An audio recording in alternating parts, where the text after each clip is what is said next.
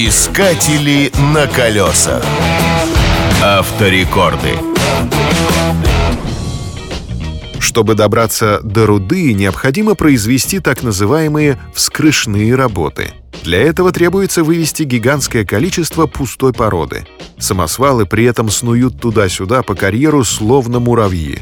На выполнение такой работы нередко уходят годы, особенно если использовать обычные грузовики, способные перевести до 20 тонн груза. Чтобы ускорить процесс, конструкторы решили увеличить грузоподъемность самосвалов.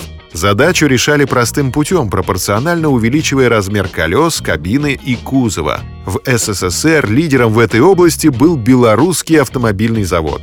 Первый БелАЗ появился в 60-е годы. Он имел грузоподъемность 40 тонн.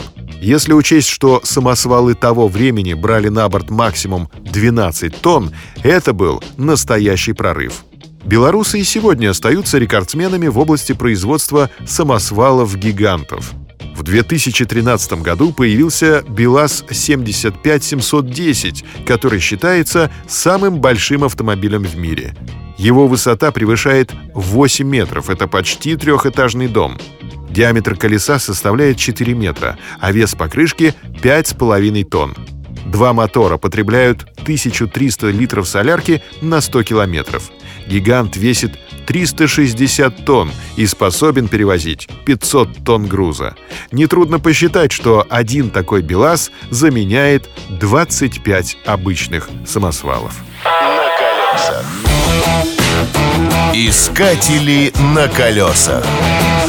Авторекорды.